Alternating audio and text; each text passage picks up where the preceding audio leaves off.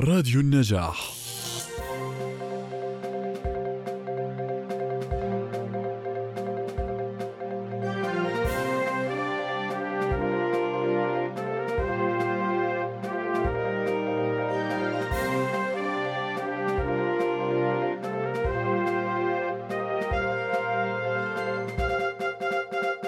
أتكلم في آه، بعض آه، مراحل التحول الديمقراطي في الأردن وبعض العوائق اللي تنتابه وصولا إلى آه، ما أرى أنه يجب أن يكون عليه ال- الوضع في المستقبل.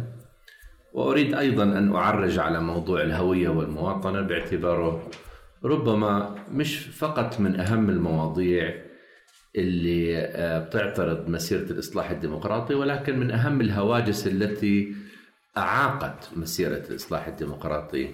في هذا البلد.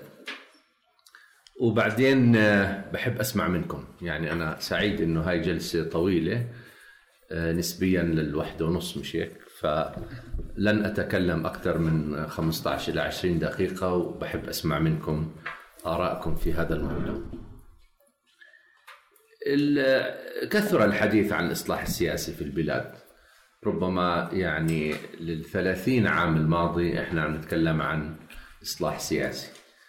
آه، على الأقل طبعا الكلام قبل ذلك لكن خليني إذا بدأنا من التسعة وثمانين صرنا بنتكلم في الإصلاح السياسي لأكثر من ثلاثين عام ولكن النتائج بقيت متواضعة جداً قياسا بطول هذه المدة الزمنية للمحاولات الإصلاحية وقياسا بحجم الحديث الرسمي عن هذا الإصلاح طوال هذه المدة. وأريد أن أعرج لماذا؟ كانت عملية الإصلاح الديمقراطي مش فقط بطيئة إنما أبطأ ربما من أغلب عمليات التحول الديمقراطي في العالم قاطبة. آه، مقارنة مرة أخرى بحجم الحديث عن الإصلاح اللي آه، الدولة تتكلم فيه طوال هذه المدة. طيلة المدة الماضية خرجت محاولات إصلاحية عديدة. قامت بمبادرات من الدولة نفسها من رأس الدولة من جلالة المغفور له الملك حسين ومن آه، جلالة الملك عبد الله بدي أبدأها بالميثاق الوطني ثم الأجندة الوطنية ثم لجنة الحوار الوطني بعد الربيع العربي وانتهاء باللجنة الملكية الحالية لتحديث منظومة القوانين السياسية.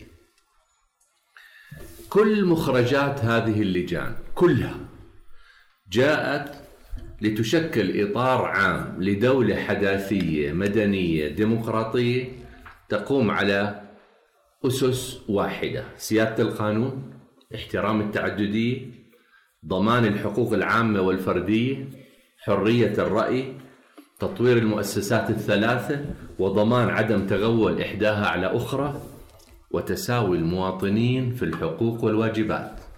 كل هذه المحاولات يعني كانت هذه قواسم مشتركة في مخرجات كل هذه اللجان السابقة.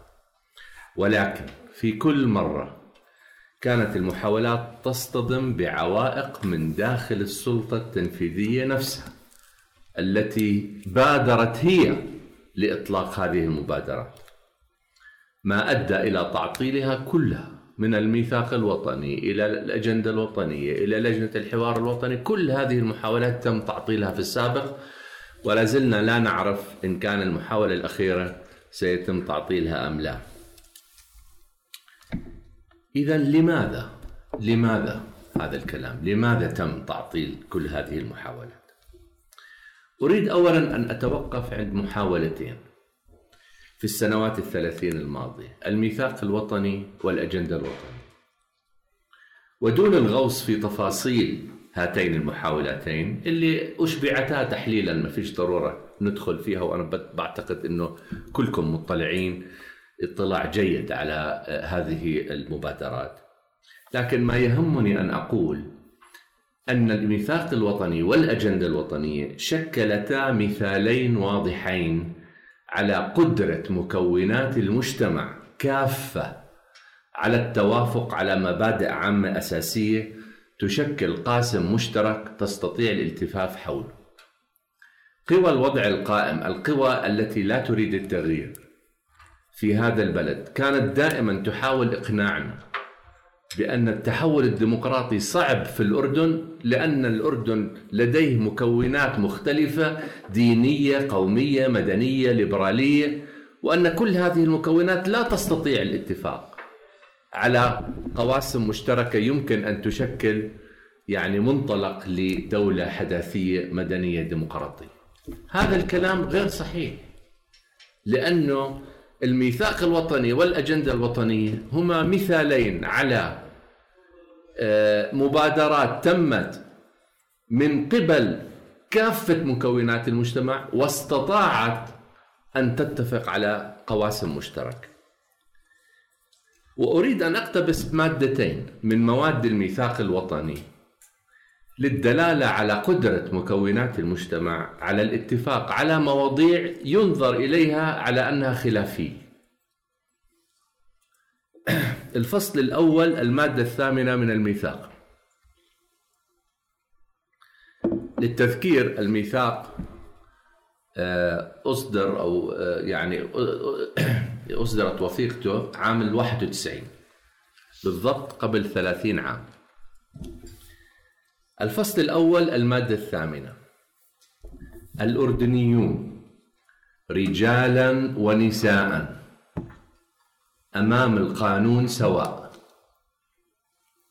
لا تمييز بينهم في الحقوق والواجبات وإن اختلفوا في العرق أو اللغة أو الدين. من يأتي اليوم ليقول لنا لا نستطيع الاتفاق على أن النساء متساويين أمام القانون. في عندنا مادة توافق عليها كل الأردنيين قبل ثلاثين عاما. بأن الأردنيين رجالا ونساء لا تمييز بينهم أمام القانون. الفصل الثاني برضه من الميثاق دولة القانون والتعددية السياسية. تحت آه ثالثا ضمانات النهج الديمقراطي الفقرة ها شوفوا ما أجمل هذا التعبير وهذا التوافق. الحفاظ على الصفة المدنية والديمقراطية للدولة. هذا مش مروان معشر هذا الميثاق الوطني. الحفاظ على الصفة المدنية والديمقراطية للدولة. واعتبار أي محاولة لإلغاء هذه الصفة أو تعطيلها باطلة من أساسها لأنها تشكل تعديا على الدستور وانتهاكا لمبدأ التعددية ومفهومها إيش أهمية هذه المادة؟ هناك طبعا هواجس لدى البعض من استغلال الديمقراطية من قبل البعض للوصول إلى السلطة حتى ما نتكلم بالعموميات حتى هواجس مثل بعض أنه بكرة يجوا الإخوان المسلمين على السلطة وبعدين يفرضوا نظم حياتهم على باقي مكونات المجتمع. تأتي هذه المادة لتقول أي محاولة من قبل من من من من, من هذا القبيل تعتبر باطلة من أساسها. للأسف طبعا لم يتم تعديل الدستور وتضمين هذه المادة وأنا آمل من اللجنة الحالية وأنا قلت لرئيس اللجنة هذا الكلام أنه هذه المادة يجب أن تكون جزء من الدستور الأردني. المادتين اللي تكلمت فيهم بتجاوب على نقطتين ربما بتشكل هواجس أغلب مكونات المجتمع من موضوع التحول الديمقراطي. الهاجس الأول موضوع الهوية الوطنية وتعريفها والهاجس الآخر الثاني موضوع استخدام الديمقراطية للوصول إلى السلطة ثم فرض آه، رؤية معينة على نظم حياة الناس أجمعين. وهنا أريد أن أقف قليلا عن موضوع الهوية الوطنية الجامعة بشكل واضح وتغليبها على أي تعريفات أخرى. إحنا عندنا دستور واضح يا جماعة. عندنا المادة السادسة من الدستور باستثناء موضوع الجنس اللي أيضا آمل أنه اللجنة تعالجه وتضيفه في هذه التحديثات. لكن المادة السادسة من الدستور واضحة وضوح الشمس أن الأردنيين سواء أمام القانون بغض النظر عن اللغة أو الدين أو الأصل الأردنيين سواء أمام القانون بغض النظر عن اللغة أو الدين أو الأصل. الآن هنا تعريف من هو الأردني يجب أن يكون واضحا. مش هيك؟ الأردني هو كل من يحمل رقم وطني أردني. وليس سواه. بمعنى آخر نحن نتكلم عن مواطنة وليس توطين. لأنه كل ما تكلم ناس عن المواطنة المتساوية بيطلع الكلام إنه أنت بدك توطين. لا يا أخي ما بدي توطين. أنا لا أتكلم عن ما من هو ليس أردنيا. بس اللي معه رقم وطني أردني. المادة السادسة من الدستور تحكم كيفية التعامل مع المواطنين وتقول أن المواطنين سواء أمام القانون. ويجب أن يكون بديهيا أنه لا مجال لتطوير أي بلد في العالم اقتصاديا قبل ما أتكلم عن السياسة. لا مجال لتطوير أي بلد في العالم إذا لم يعتمد موضوع تساوي كافة المواطنين والمواطنات أمام القانون. إحنا اليوم انسوا الأردني فلسطيني إحنا اليوم معاملة النساء في القوانين الأردنية تميز ضد النساء وبالتالي تهمش نصف المجتمع اقتصاديا وانتاجيا قبل أن تهمشوا أيضا سياسيا.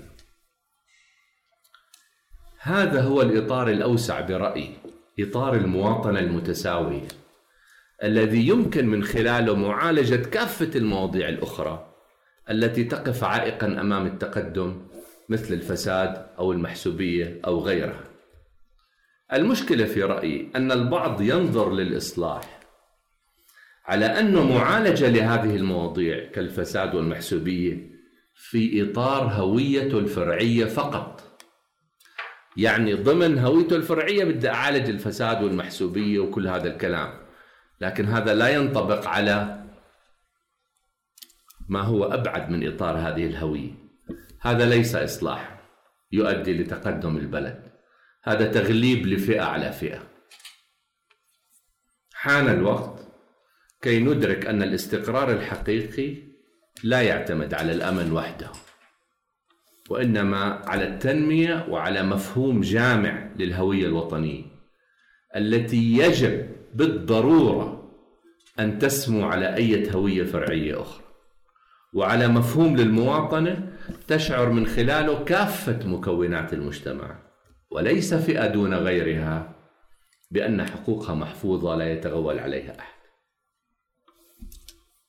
في غياب مفهوم الهوية الجامعة يسهل الحديث عن طوائف أكثرية أقليات فيتم تعظيم الهوية الفرعية على تلك الوطنية وينقسم الناس إلى نحن وهم.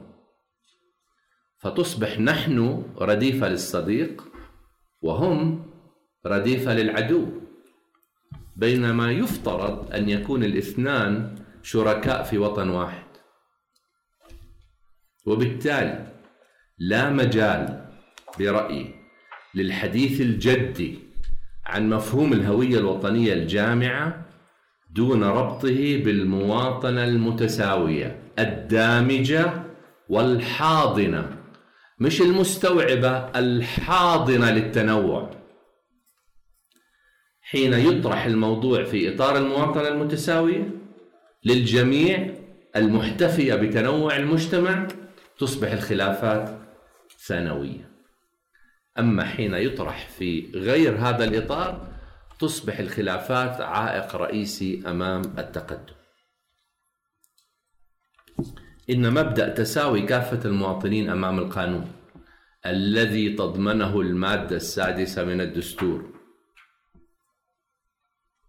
بغض النظر عن الأصل أو الدين أو الفكر أو الجنس أو العدد أو الوضع الاجتماعي وحده الكفيل بضمان طمأنة كافة فئات المجتمع أن حقوقها الفردية والجماعية محفوظة. ما يؤدي إلى تأدية واجباتها نحو الدولة والمجتمع بكل أمانة ورضا. نشهد اليوم برأيي ظاهرة مقلقة للغاية وهي ظاهرة من خلال نراها في الأسبوع أسابيع الماضية من خلال مقالات ودعوات تنتقد الهوية الوطنية الجامعة تنتقد وتصورها بأنها تعدي على الموروث الأردني دون أن تذكر هذه المقالات ما هو البديل هل هو إعلاء هوية فرعية معينة؟ هل هو تجاهل للدستور أو تعدي عليه؟ هل الهواجس مشروعة إن أطلقتها فئة وغير مشروعة إن أطلقتها أو حتى سكتت عنها فئة أخرى؟ لابد من معالجة الهواجس. أنا أول من يقول ذلك ولكن لابد أن نعالج الهواجس لدى كافة مكونات المجتمع. وليس لدى فئة معينة مسموح لها أن يكون لها هواجس وغير مسموح لفئات أخرى أن تكون لديها هواجس. الآن أرجع إلى موضوع تاريخ التحول الديمقراطي. تم تجاهل طبعا وثيقة الميثاق إلى حد كبير بسبب الانخراط في العملية السلمية. حين اعتبرت الدولة أن فرصة السلام أولوية ومتطلب يسبق الديمقراطية في ذلك الوقت. ثم تم وضع وثيقة الأجندة الوطنية جانبا بعد أن اتهم واضعوها وهم يمثلون كافة مكونات المجتمع الأردني بشتى الاتهامات الغير مستندة إلى أي أساس. لأن الدولة بصريح العبارة شعرت وربما لا تزال تشعر أن كلفة الإصلاح أعلى من عدم. وفي حين أن ما نادت به الأجندة من كسر حاجز الصوت الواحد أعلى من قدرة الدولة على تحمله. هكذا كان الوضع قبل 17 سنة. اليوم في اختلافات. بعد الربيع العربي خرج جلالة الملك بسبعة أوراق نقاشية تناولت النواحي السياسية مش النواحي الاقتصادية. النواحي السياسية ومفهوم الدولة المدنية الديمقراطية. لاحظوا مفهوم الدولة المدنية مسبة لدى البعض في البلد. بينما الدولة المدنية هي ما توافقت عليه كافة فئات المجتمع بما في ذلك القوى الإسلامية. بس ما توافقت على فقط كلمة دولة مدنية لأنه إحنا اليوم في دولة مدنية. لاحظوا أن دائما عندما تذكر الدولة المدنية نذكر الدولة المدنية الديمقراطية. لأن المدنية بدون ديمقراطية سلطوية. ولأن الديمقراطية بدون مدنية قد تؤدي إلى تغليب فئة على فئة عند وصولها للسلطة فإذا دائما نتكلم عن مدنية ديمقراطية وليست عن مدنية حاف. الأوراق السبعة تناولت مفهوم الدولة المدنية الديمقراطية. المستندة إلى التعددية السياسية حرية الرأي سيادة القانون حكومات برلمانية تطوير المؤسسات الثلاثة وضمان عدم تغول إحداها على أخرى. وتناولت أيضا أهمية تطوير المنظومة التربوية وضرورة اعتمادها على التفكير الناقد وأدب الاختلاف وثقافة التنوع والحوار. كلما تذكر المنظومة التربوية يتهم من يريد إصلاح هذه المنظومة بأنه يريد التعدي على الموروث والعادات والتقاليد والدين وليس في هذا شيء من الصحة. نحن نريد منظومة تربوية تعلم النشء كيف يفكر وكيف آه، آه، يقبل الآراء الأخرى وكيف آه، يعني يكون تفكير ناقد لأنه هذه أساسيات أساسيات في في القرن الحادي والعشرين. نحن لا نتكلم عن آه، تغيير الموروث الديني أو أو غيره. الآن الأوراق النقاشية جاءت متماشية إلى أبعد الحدود أبعد الحدود مع الميثاق الوطني والأجندة الوطني يعني أنا لم أرى في الأوراق النقاشية شيء يناقض ما جاء بل بل يبني عليه في في الأوراق النقاشية في الميثاق الوطني والأجندة. لكن ما تميز الأوراق عن الميثاق والأجندة أنها خرجت من رأس الدولة. وعندما تخرج من رأس الدولة يصبح معارضتها من قوى الوضع القائم أكثر صعوبة. لأنه أستطيع بسهولة أن أقول مروان معشر والله آه، بده أجندة ينفذ أجندة خارجية بس لا أستطيع أن أقول جلالة الملك بده ينفذ أجندة خارجية ولذلك القوى الوضع القائم اليوم ها لا تستطيع اتخاذ الاجنده تتجاهل الأوراق النقاشية تتجاهلها لا تتكلم عنها أو تقول أنها مبادئ عامة تحتاج لمزيد من التفصيل والاكتفاء بذلك دون أي محاولة لوضع هذا التفصيل نأتي اليوم للجنة الملكية لتحديث المنظومة السياسية. وبالمناسبة هذه لجنة غير مع يعني لا المانديت تبعها مش كل العملية الإصلاحية. هي فقط محصورة عملها محصور بثلاثة قوانين.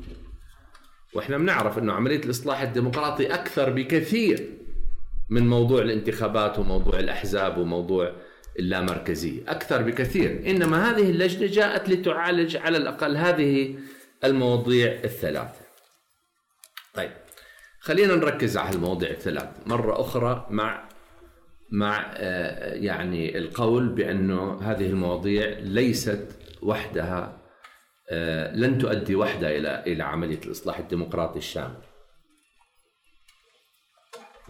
برأيي الخلل الرئيسي اللي اعترى العديد من المحاولات السابقة لتعديلات مشابهة في في القوانين الثلاثة هاي إنه هذه التعديلات تم بلورتها في غياب إطار شامل للإصلاح السياسي يحدد الأهداف النهائية ومن ثم يترجمها للقوانين. القوانين أدوات وليس غايات. الأصل أن تكون هذه القوانين أدوات للوصول إلى هذه الأهداف إن كنا يعني إن تم تحديدها. فاليوم لدينا فرصة ثمينة برأيي. لا يجب أن تهدر لإحداث إصلاحات جوهرية في بنية المنظومة السياسية الأردنية. جلالة الملك كان واضح وضوح الشمس.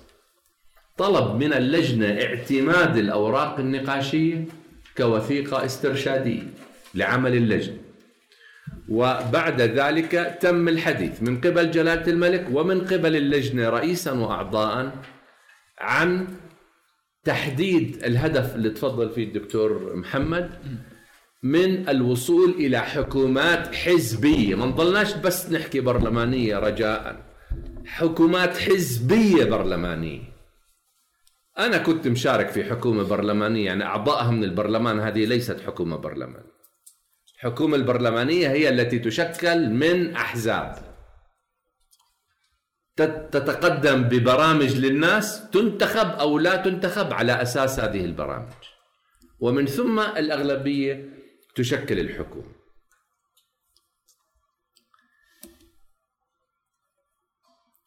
أنا آمل أن تتوفر الجدية والإرادة السياسية لتحقيق ذلك. لأن هذه الجدية وهذه الإرادة حتى نكون صريحين ما كانتش موجودة في كل المحاولات السابقة. كنا نطلع وثائق من أحلى ما يكون ومن ثم يتم وضع هذه الوثائق على الرف. إذا تم الاتفاق على الأهداف اللي, اللي حكيت فيها إضافة لتمكين المرأة والشباب كما جاء أيضا في الرسالة الملكية بصير عمل اللجنة سهل. إذا بدي أوصل خلال عشر سنين لحكومات لبرلمان حزبي بالكامل الباقي بصير تفاصيل كيف اوصل له بس إذا الهدف النهائي مش واضح عندي آه، ساعتها آه، التفاصيل تصبح يعني لا معنى لها.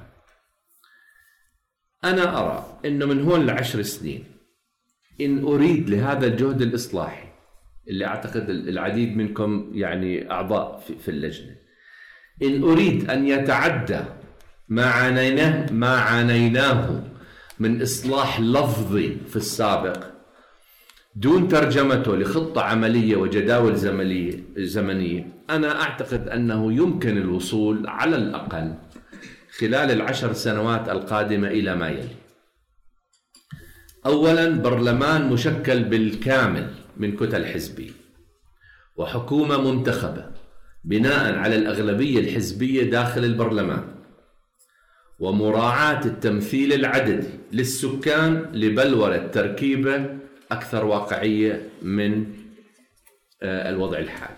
اثنين إعادة النظر في تشكيل مجلس الأعيان بما يضمن التمثيل الجغرافي لأنه إحنا عندنا معضلتين الموضوع الديموغرافي والموضوع الجغرافي لضمان التنمية. وأنا أعتقد أن هذا يمكن الوصول إليه عن طريق تشكيل مجلس الأعيان تخصيص مقاعد متساوية لكل محافظة بغض النظر عن عدد السكان فيها في مجلس الأعيان. وبالتالي بهذه الطريقة يعالج مجلس الأمة بشقيه النواب والأعيان آه، يعالج آه، آه، الموضوع الموضوع التمثيل الديموغرافي والجغرافي ويحقق طموحات كافة مكونات المجتمع الأردني ومتطلبات التنمية أيضا ويجيب على هواجس كافة الفئات التي أشرت إليها أعلى. ثلاثة. إزالة كافة التشريعات كافة التشريعات التي تميز ضد المرأة في القوانين الأردنية. أنا ما بدي أتطرق لموضوع الميراث من شغلي بس المواضيع الأخرى لا لا يجوز لا يجوز أن تكون هناك أي قوانين تميز ضد المرأة. واليوم إحنا عندنا ما لا يقل عن 11 قانون وتشريع في الأردن يميز ضد المرأة صراحة من قوانين العمل والضمان الاجتماعي والتقاعد والجنسية والأحوال الشخصية اللي بدكم إياه في تمييز واضح وصريح ضد المرأة. وبما يتلائم مع توصيات الميثاق الوطني والأجندة الوطني يعني الميثاق الوطني قبل 30 عام والأجندة الوطنية قبل 17 عام نادوا بإزالة كافة التشريعات التي تميز ضد المرأة واليوم بعد 30 عام من, من هذه المناداة لازلنا نراوح تقريبا مكاننا في هذا الموضوع. أربعة تفعيل دور الشباب وضمان مشاركتهم الفاعلة في الحياة السياسية وتعظيم دور المحافظات في تحديد أولوياتهم يكثر الحديث اليوم عن تخفيض تدريجي لسقف التوقعات. وحتى عن الابتعاد عن ترجمة الأهداف العامة اللي هي الأوراق النقاشية إلى خطة جادة تهدف لإعداد الأردن إعدادا جيدا للمئوية الثانية من عمره هناك إشارات مقلقة بأنه السقوف العالية اللي سمعناها في بداية عمل اللجنة يتم تخفيضها تدريجيا. وهناك إشارات مقلقة. آمل أن لا تكون صحيحة أنه حتى الأهداف العامة المتمثلة في الأوراق النقاشية يجري اليوم الابتعاد عنها أو تجاهلها أو عدم الحديث عنها. آمل أن لا يكون ذلك صحيح لأن فجوة الثقة الواسعة بين الناس ومؤسسات الدولة لن يتم تجسيرها من خلال إصلاحات تجميلية. أو وعود لا يتم ترجمتها إلى خطط واضحة بأهداف محددة وجداول زمنية. وشعور الإحباط الذي سيعتري الناس من جراء إعادة تدوير الأساليب القديمة في إنتاج الوثائق ثم وضعها على الرف ستتفاقم نتائجه السلبية علينا جميعا.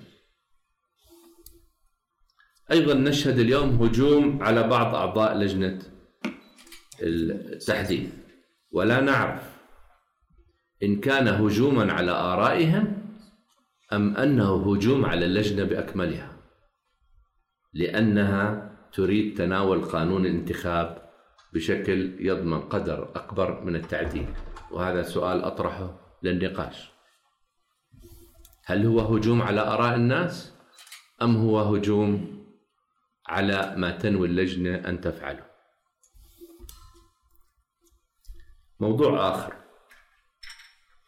صلب أي عملية إصلاحية لا بد أن يتناول إعادة تعريف الأدوار الأمنية والسياسية للسلطة التنفيذية والحد الفاصل بينهما بما يتفق مع رسالة جلالة الملك الأخيرة لعطوفة مدير المخابرات العامة بعدم التدخل في الشؤون السياسية والاقتصادية.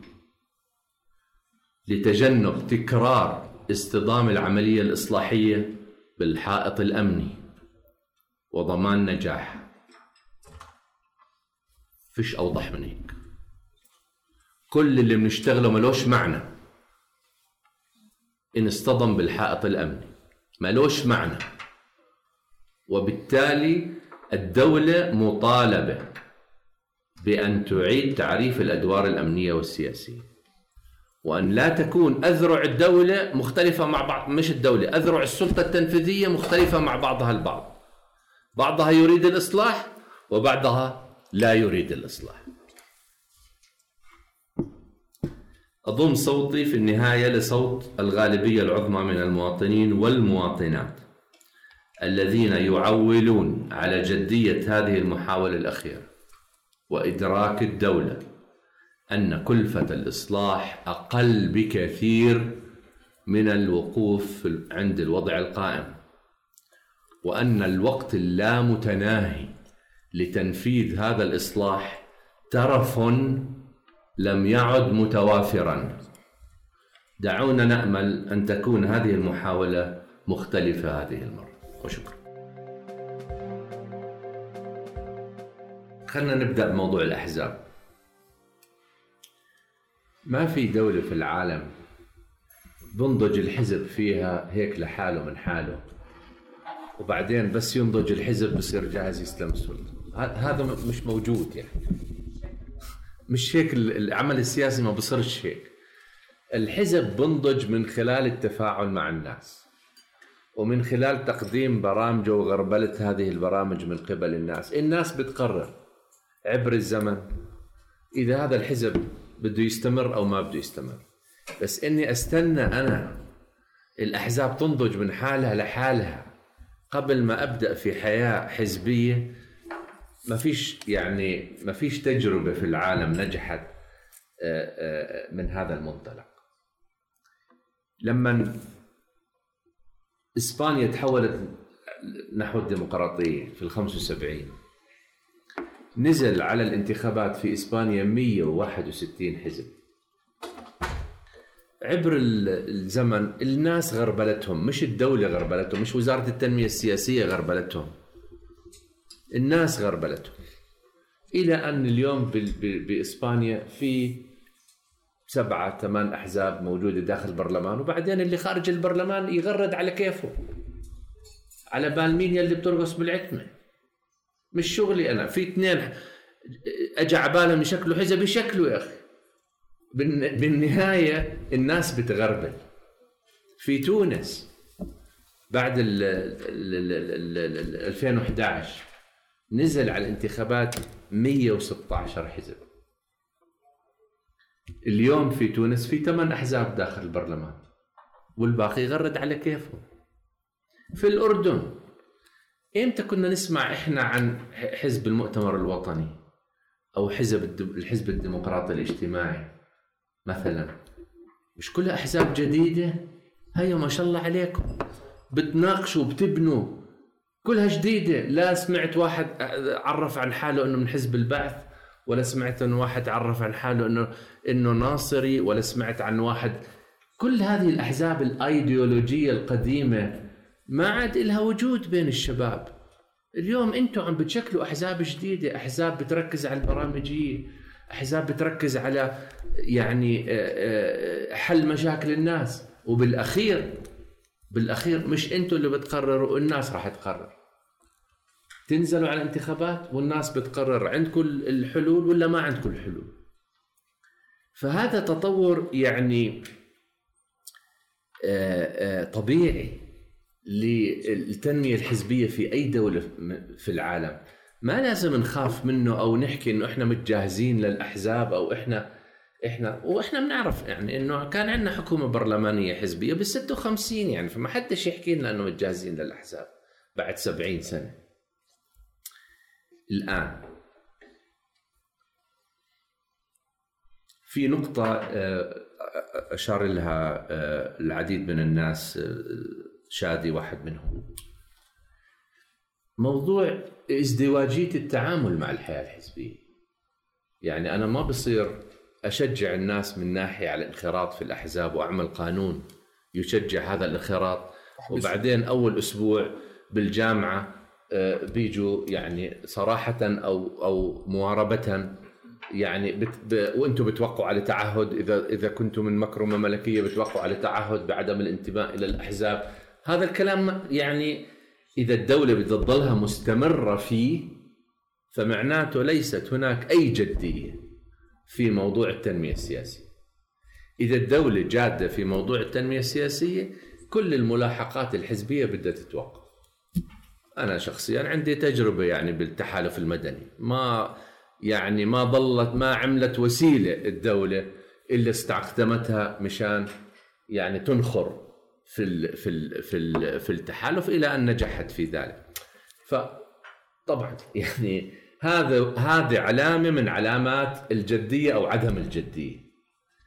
آه، هل الدولة آه، يعني تريد حقيقه تنمية سياسية حقيقية ولا الكلام كلام فقط للاستهلاك الخارجي أو أو غير ذلك؟ لسه ما بنعرف يعني إحنا. التجارب القديمة غير مشجعة يعني ما فيش داعي أحكي لكم. التجارب القديمة غير مشجعة. هل ستكون المحاولة مختلفة هذه المرة؟ والله لا أستطيع الإجابة على هذا السؤال. اللي تفضل فيه الأخ إبراهيم يعني واضح يعني دقيق تماما. الدولة عندها السلطة التنفيذية عندها مشكلة مع نفسها.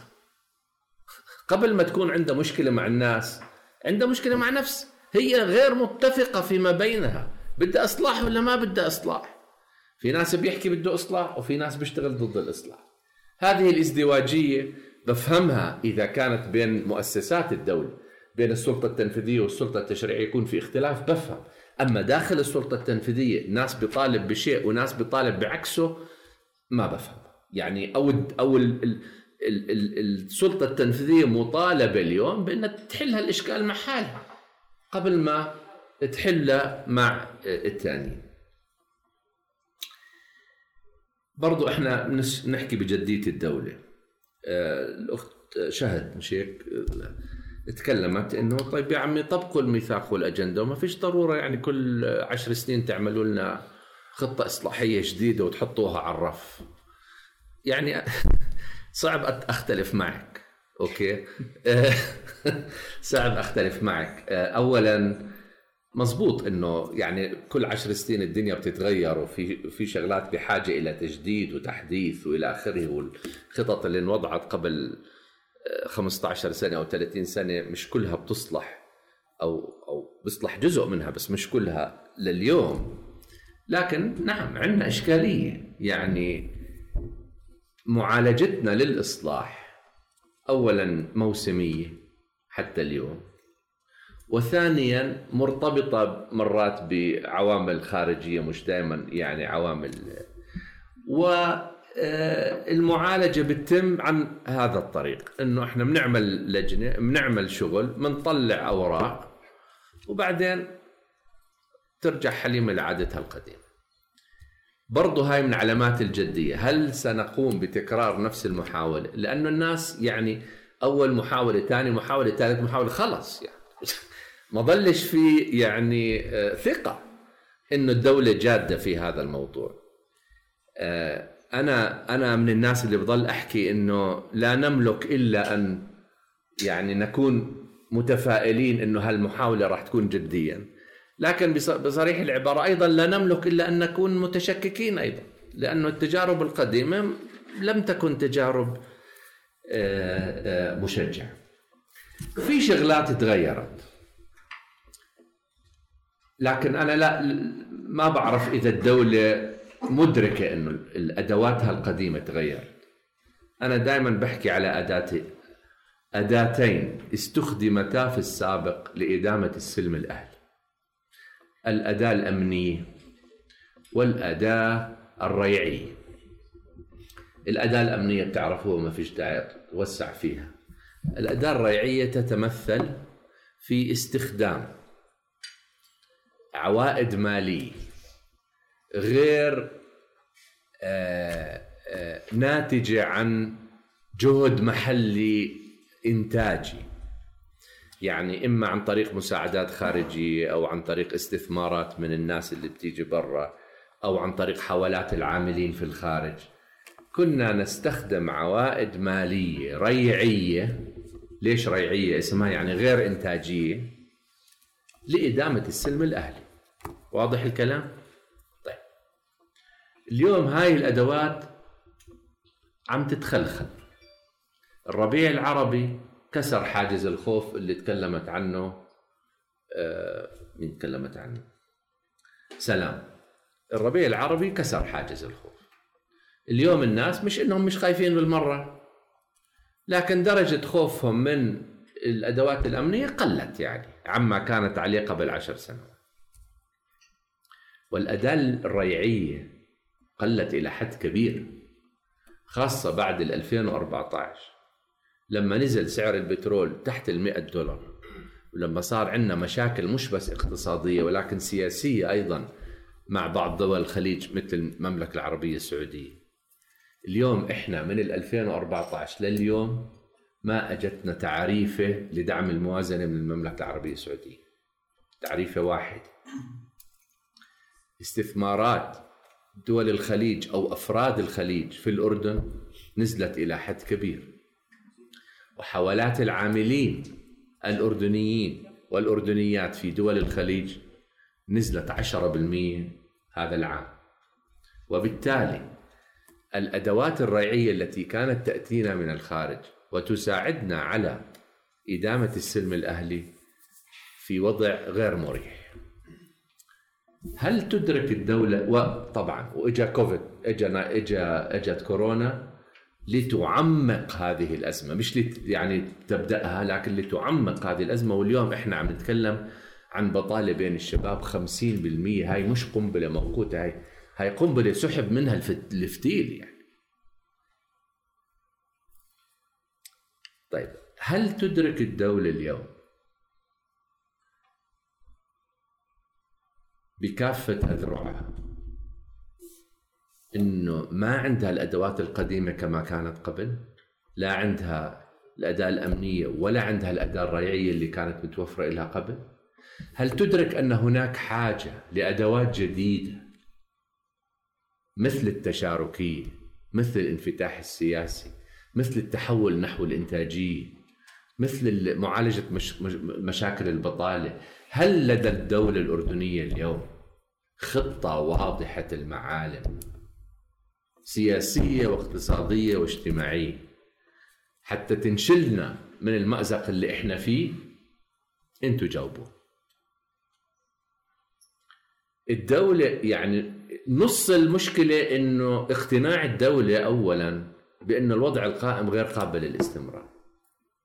إذا اقتنعت الدولة بكافة أذرعها أن الوضع القائم غير قابل للاستمرار ساعتها نستطيع إنه نتكلم بحلول. بس إذا الدولة حتى اليوم تشعر إنه قادرة على است... على إدامة الوضع الحالي إما بالأدوات الأمنية القديمة أو غيرها عندنا مشكلة. عندنا مشكلة حقيقية. التمثيل السكاني والديموغرافي لمجلس النواب أنا ما عم بتكلم ما عم بحكي ب ب آه بتمثيل مطلق للسكان أخي إبراهيم. ما بتكلم بهالكلام. لكن أيضا ما بتكلم بالوضع الحالي. يعني لا يجوز أيضا مشان نكون صريح العبارة اليوم مقعد الطفيلة بيمثل 4000 ناخب مقعد عمان بيمثل خمسين ألف ناخب هذا كمان مش عدل. فأنا بدي أخذ بعين الاعتبار التمثيل بالطفيلة لكن بشكل يعني معقول معقول وليس بشكل يعني عشرة إلى واحد. هذا واحد. أنا اقتراحي أنه إضافة لذلك إضافة لضمان أنه كل ال ال ال المناطق الجغرافية ممثلة في مجلس النواب وهذا ممكن أن, أن, أن يحصل. أيضا حتى متطلبات التنمية اللي تحدثت عندها عنها أنت اللي هي أنه الأردن مش عمان الغربية متطلبات التنمية ممكن تحقيقها برأيي من خلال هذه المعادلة. أنه مش بس تمثيل سكاني أكثر عدالة لا أنا بروح على مجلس الأعيان وبخلي الطفيلة إلها خمس مقاعد مثل ما عمان إلها خمس مقاعد. شايف علي؟ بهذا أحقق متطلبات التنمية من ناحية أنه أنا عندي جزء من آه، جزء مهم من مجلس الأمة فيه تمثيل مبني على الجغرافيا بغض النظر عن عدد السكان الآن يعني بنلعب بالمعادلة من هون ومن هون بس أنا نخططي أنه لا يمكن أيضا إحنا الاستمرار كما هو عليه الحال حاليا لأنه في حقيقة يعني في غبن. اللي تتكلم فيه آه، أخي آه، يزن. أنا سعيد جدا إني أسمع. يزن يزن قال شيء مهم إنه أنتم بتتكلموا يا جيل قديم بإشكاليات إحنا تجاوزناها. أنا حقيقة يعني أنت أقدر مني. تحكي لي إذا أنتم تجاوزناها أو لم تتجاوزوها أنتم أقدر مني شايف كيف؟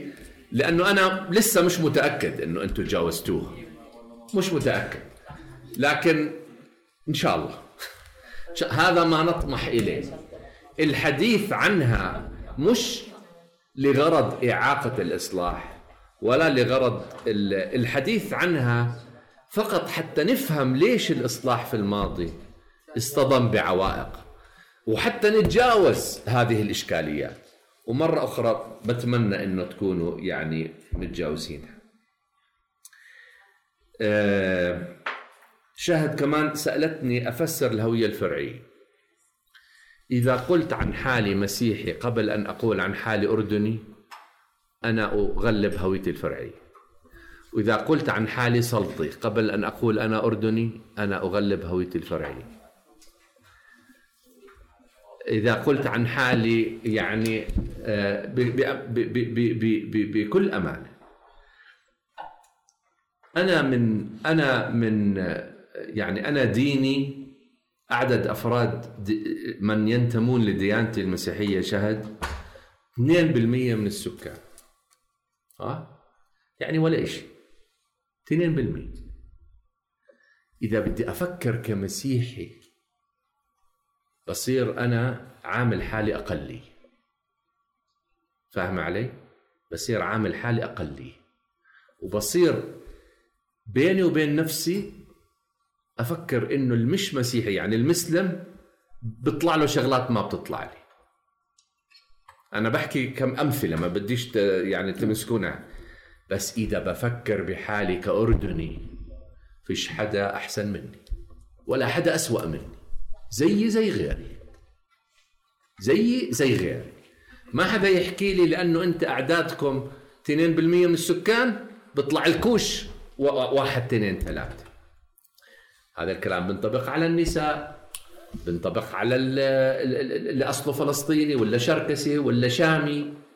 أنا ما بقدر أنا اليوم مش بقدر بقدر هو بس. هل يجوز إني آجي لواحد وأحكي له أنت لأنك جيت من الشام قبل 100 سنة الآن أنت مش أردني كامل الدسم؟ لا يجوز هذا الكلام. كلنا كاملين الدسم الحمد لله. وهو أصل المواطنة المتساوية اللي تبنى عليها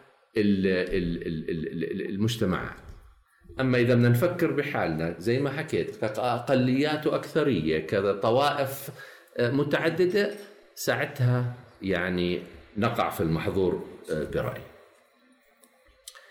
الولاية العامة أخي شادي يعني آه، في صلب الموضوع. لأنه مثل ما تفضلت أنت الإصلاح الديمقراطي لا يتم فقط من خلال قوانين انتخاب ولا قوانين أحزاب. بدنا ولاية عامة. الولاية العامة لها يعني مرتكزات عديدة. اولا يجب أن تكون هناك ضمانات دستورية. يعني بعبارة أخرى. إحنا بنحكي كثير إنه الدستور يعني يؤمن كل هذه يؤمن يعني ويعرف آه، دور كل مؤسسة. يعني أنا مش متأكد تماما. مش متأكد. مش متأكد. السلطة التنفيذية في الأردن مهيمنة بدون أدنى شك. وهي ليست مهيمنة فقط لأنها قوية لأن الدستور في بعض الأحيان يعني بده شد شده شوي. في هذا الموضوع. في مبدأ اسمه checks and balances بالإنجليزي. وتصور إنه هذا المبدأ اللي اسمه checks and balances بالإنجليزي تغلبوا الناس ليترجموه للعرب. وليش تغلبوا انه لأنه المبدأ غير قائم في في الأدبيات السياسية العربية. غير قائم. وهو إيش معناته؟ ترجموه بالأخير سموه الفصل والتوازن.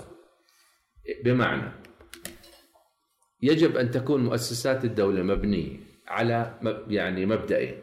الفصل بين السلطات. يعني فيش سلطة متداخلة مع سلطة أخرى. والتوازن. يعني ما بصير سلطة تكون أقوى من سلطة وتتغول على السلطات الأخرى. اليوم مين بيحكي لنا انه السلطة التشريعية في نفس قوة السلطة التنفيذية في الأردن؟ مين بيحكي لنا انه السلطة القضائية في نفس آه، قوة السلطة. التشريعية أو التنفيذية. إحنا بدنا وضوح في هذا الموضوع بحيث حتى لو بدهم يتغولوا سلطة على أخرى لا يستطيعوا ذلك. يعني في الولايات المتحدة هذا النظام من الفصل والتوازن تعرض لهزة كبيرة أيام ترامب. صحيح, صحيح؟ تعرض لهزة كبيرة وحاولت السلطة التنفيذية برئاسة ترامب التغول على السلطة القضائية والسلطة التشريعيه في النهاية لم تنجح.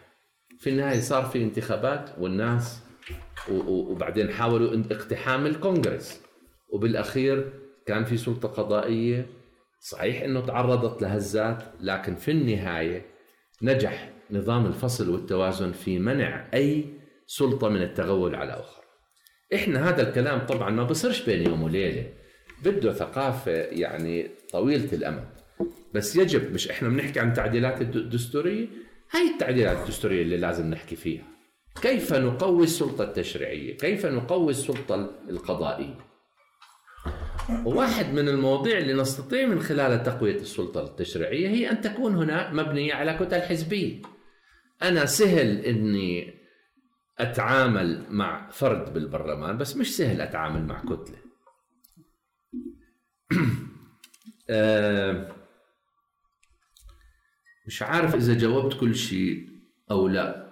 آه بس آخر شيء موضوع موضوع إذا الإصلاح خارجي أو داخلي. اولا للأمانة بغض النظر إذا كان إصلاح داخلي أو خارجي يعني يعني آه، آه، دوافعه خارجية أو داخلية.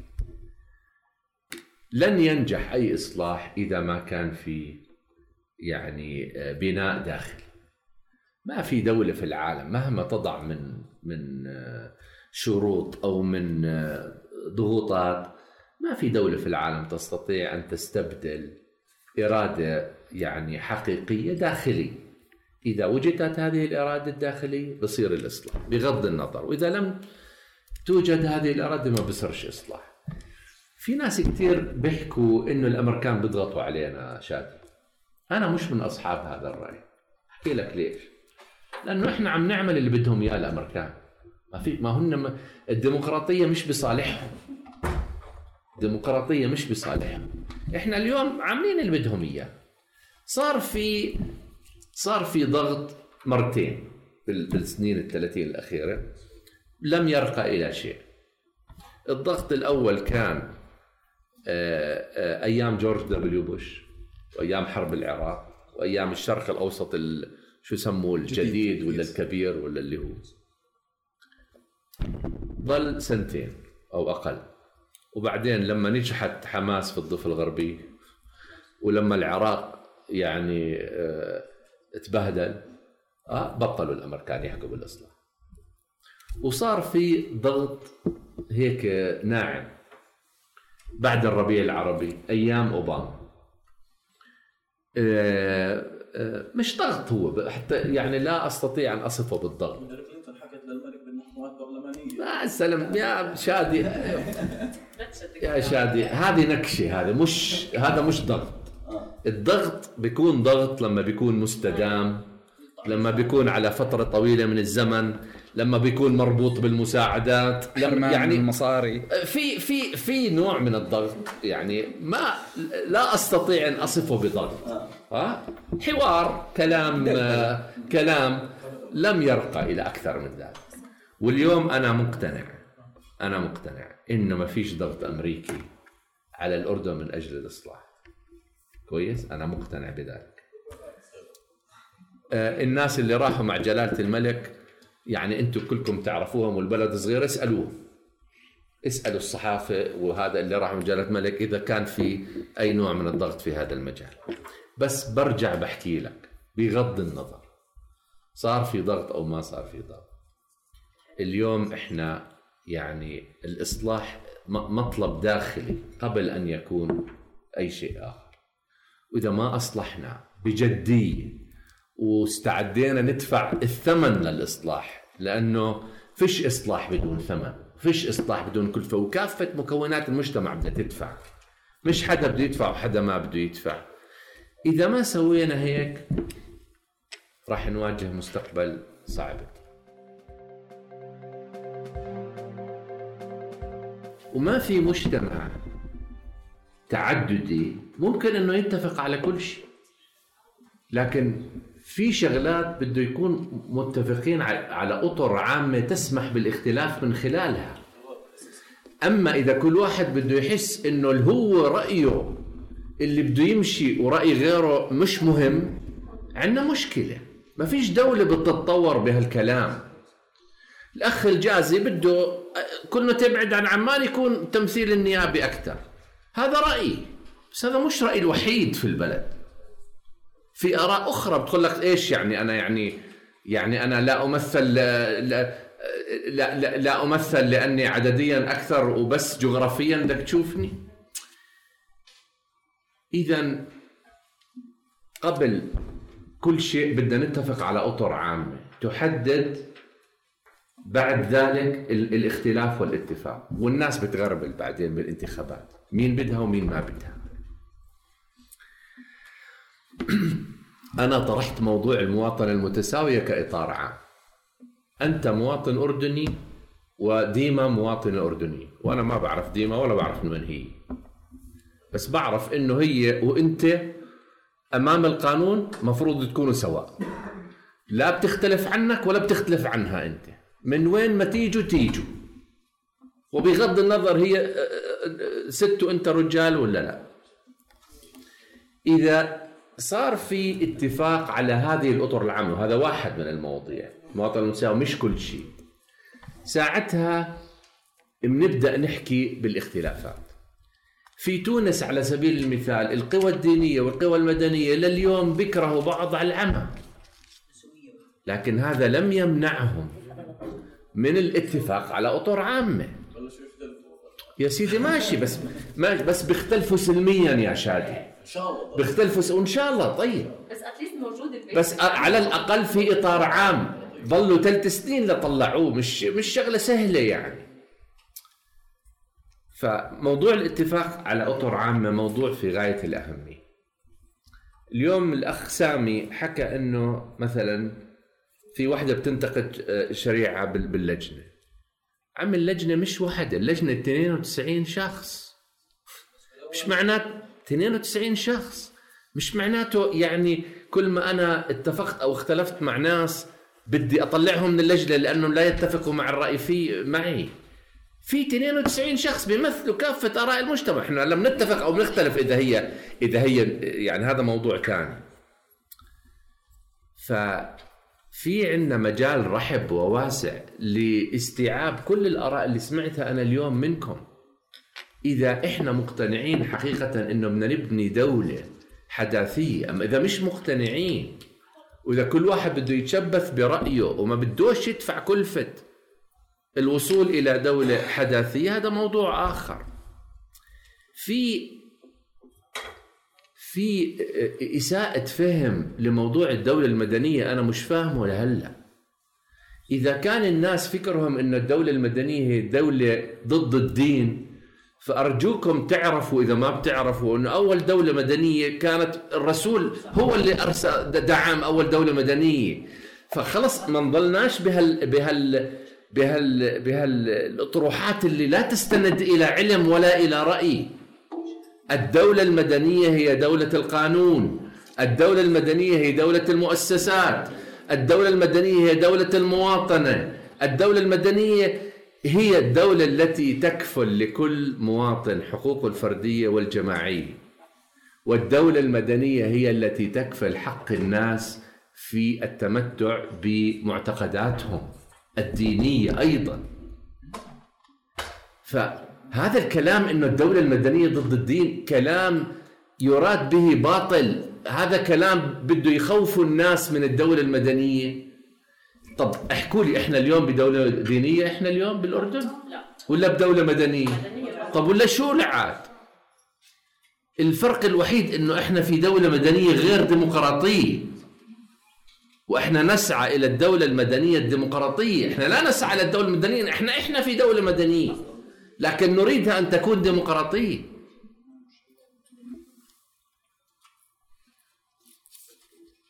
إيه الأخ حاتم سأل عن آه، هو قال التيار المدني. التحالف المدني ليس لا يمثل كل التيار المدني هو محاولة آه، للتيار المدني. نجحت في انتخابات وفشلت في انتخابات. مرة ثانية الناس بتغربل. مش أنا ولا أنت. مش أنا ولا أنت. الناس اللي بتغربل.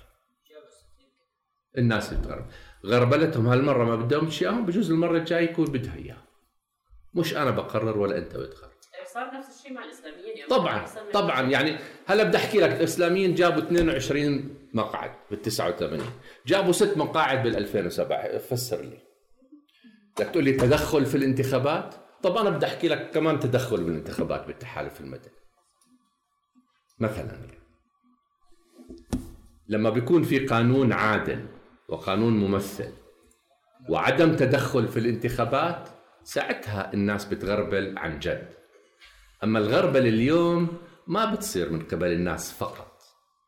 الغربله بتصير باكثر من الناس والأخت. آه، يعني تكلمت إسراء تكلمت عن هذا الموضوع. ما فيش داعي إني آه، آخذه أكثر من هيك في سؤال سألته ديما يعني في منتهى آه، هل الدولة ضد الإسلاميين أم ضد الليبراليين؟ أم ضد القوميين؟ أم ماذا؟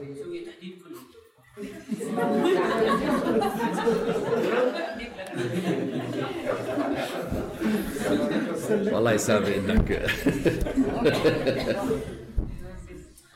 الدولة ضد تقاسم السلطة. بصريح العبارة يعني مختصر مفيد. إن كان الإسلاميين بده يتقاسموا السلطة مع الدولة فالدولة ضدهم إن كان القوميين بده يتقاسموا السلطة مع الدولة فالدولة ضدهم بس أعرف من الدولة من السلطة التنفيذية اللي عنها اللي أكبر من يعني أنا أتمنى إني أعرف والله والله من السلطة التنفيذية. والله أنا بستغرب إنك تسأل السؤال. لا يعني لا جد بحكي. بستغرب إنك تسأل السؤال. والله يا دكتور لا تستغرب. أنا كنت وزير وسألت هذا السؤال في النظام السياسي الأردني. كنت جالس مع وزير النظام السياسي الأردني. وتط... سوري كنت جالس مع وزير آه، زميل لي نناقش قانون مهم اللي هو قانون حق الحصان على في ديوان التشريع باي اوف ريكورد الشباب قال لي هذا الموضوع لازم تقرر الدولة انت مين؟ مثلا مع بعض رئيس وزراء فرجعت على مجلس الوزراء قلت دوله الرئيس بس ممكن اعرف مين الدولة؟ تفضل لا بعد إذنك بس برضه بس نفس أنت نفسك دكتور حكيت الدولة بأكثر من مرة بأكثر من موقع مختلفات تماما عن بعضهم. الدولة كانت فيهم قائم الدولة كانت فيهم مظلوم الدولة كانت فيهم ظالم الدولة يعني أنت حكيت فانا عن جد صار بدي أعرف من هي الدولة. اللي انت بتقصدها يعني تختلف عن مثلا جزء مختلفة عني. الدولة هي السلطة التنفيذية الحالية المهيمنة على صناعة القرار في الأردن. في دول العالم بيكون الدولة لما بتحكي عن الدولة تعني السلطة التشريعية وتعني السلطة القضائية وتعني سلطة الصحافة وتعني مليون شغلة. ليش بيختلط مفهوم الدولة في الأردن عن مفهوم السلطة التنفيذية؟ لأنهم التشابك بينهم كبير إلى حد يعني إلى حد كبير ومهيمن. ولذلك بتصير بتشوف الناس بيحكوا عن السلطة التنفيذية وهن بيعنوا الدولة أو بيحكوا عن الدولة وهن بيعنوا السلطة التنفيذية.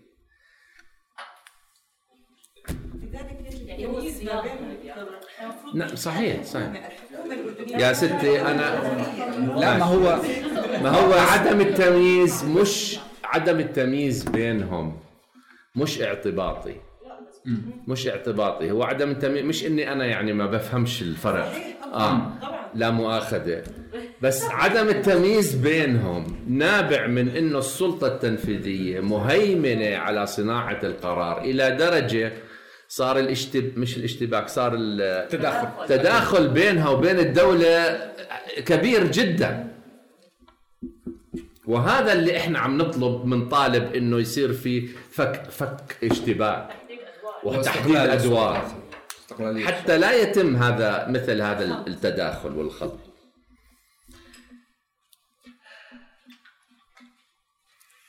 أستاذ حاتم حكيت في مادة مهمة وما يعني بنحكيش فيها إحنا كثير أو أو بنحكي بس هيك في غرف مغلقة. إنه المواطن الأردني اللي أصله فلسطيني صريح العبارة قبل ما نحل النزاع العربي الإسرائيلي ممنوع أن يكون مواطن كامل التسامح. شيء؟ لا يا سيدي مش صحيح هذا الكلام. خلينا نفرق بين المواطنة والتوطين. خلينا نفرق بين المواطنة والتوطين من يحمل رقم وطني أردني فهو أردني كامل الدسم. مش أنا بحكي هذا الكلام. المادة السادسة من الدستور تحكي هذا الكلام. إذا في واحد مش عاجبه هذا الكلام يحكي بصريح العبارة أنه ضد الدستور. لأن الدستور الأردني. لما قال الأردنيون أمام القانون سواء لا تمييز بينهم بناء على اللغة أو الأصل أو الدين ما حط بين قوسين عند الأصل الفلسطيني. آه, آه، لا مش إلا الفلسطيني. لحين حل القضية الفلسطينية ما حطش هذا الكلام. فالمشرع الأردني كان واضحا في من يحمل رقم وطني أردني. إذا بنتكلم عن الناس اللي ما بيحملوا رقم وطني أردني ساعتها ندخل في باب التوطين. وهذا ما في أردني أعتقد إلا ضده ما في أردني إلا ضده بس أدخل أنا في باب. إنه لأنه الزلمة أو الست أصله فلسطيني. ممنوع يكون له حقوق كاملة الدسم. هذا مخالفة صريحة للدستور. هذه مخالفة صريحة للدستور. وأنا من الناس مش أنا شرق أردني أنا من الناس اللي بحكي في هذا الكلام بكل بكل صراحة. أنا لا أقبل إنه يصير في تمييز بين المواطن والمواطن أو المواطنة والمواطنة بناء على أصلهم والدستور تبعي بحكي لي غير هالكلام. واللي عنده غير هالحكي يحكي لنا إياه صراحة. ما يحكيهوش في غرف مغلقة. يحكي صراحة أنا ضد الدستور الأردني. بغير هذا الكلام بدنا نبني مواطنة بغض النظر عن الأصل أو هذا. أحكي أنا للشوام بكرة مش شوام اللاجئين. أحكي لدار الطباع والله بكرة بجوز ترجعوا على سوريا وحتى ترجعوا أو أو أحكي للشركس بكرة بدكم ترجعوا على القوقاز. لا لا نو بحكي لك. فبنفس الطريقة ما بحكيش لنابلس أنا بدكم ترجعوا ولا ما بدكم ترجعوا. مش شغلي هذا الدستور ما حكى هذا الكلام. إذا بده يرجع أو ما بده يرجع. هذا بيرجع للشخص بده يرجع أو ما لا يرجع. بس ما بستطيع أحكي له إنه أنت لحبل ما أحل القضية الفلسطينية بدك تقبل إنك مواطن درجة ثانية على سبيل المثال. ما بصير هذا الكلام طبعا. أنا بحكي أبناء الأردنيات. أنا أنا أنا أنا يعني آه، آه، موقفي واضح. ليش يعني ابن الأردني أردني وابن الأردنية مش أردني؟ ليش يعني؟ إيش هالكلام هذا؟ إيش هالتمييز الصريح هذا؟ هذا توطين. هذا مش توطين. هذه أردنية. وابنها بحق لها. تكون ليش الأردني بحق لها والأردنية ما بحق لها؟ طبعا. لا معك حق. معك حق ديما لأنه ذكر. نعم. لأنه ذكر. طيب دكتور ضل عندك شيء؟ لحظة شوي لحظة آه، أستاذ مظفر سأل ما هو النموذج الذي نرغب به؟ يعني النموذج وصلنا له عدة مرات يا سيدي. إحنا مش يعني يعني مش ناقصين نماذج. ومرة أخرى أنا حكيتها في أول المحاضرة. الأردنيين توافقوا في عدة مرات على النموذج اللي بدهم إياه. توافقوا في الميثاق. أرجوكم ترج... أرجوكم اللي ما قرأ الميثاق يقرأه. لأنه حقيقة في مادة دسمة للغاية. وفي حكمة كبيرة من مختلف القوى ال... ال... السياسية في البلد في حكمة كبيرة جدا كتبت في الميثاق. مش كلام إنشائي كلام عميق وبجسد اللحمة الوطنية وبجسد النموذج الأردني اللي بدنا إياه. اقرأوه رجاء إذا ما قرأتوه. ونفس الكلام بنسحب على الأجندة. يعني فإحنا إحنا واصلين للنماذج اللي بدنا إياها. المشكلة في عم نطبق ولا ما نطبق؟ هذه المشكلة هل هناك إرادة سياسية للتطبيق ولا ما في إرادة سياسية للتطبيق؟ كلكم مشككين في وجود هذه الإرادة وإذا بتسمحوا لي بضم صوتي معكم كمان.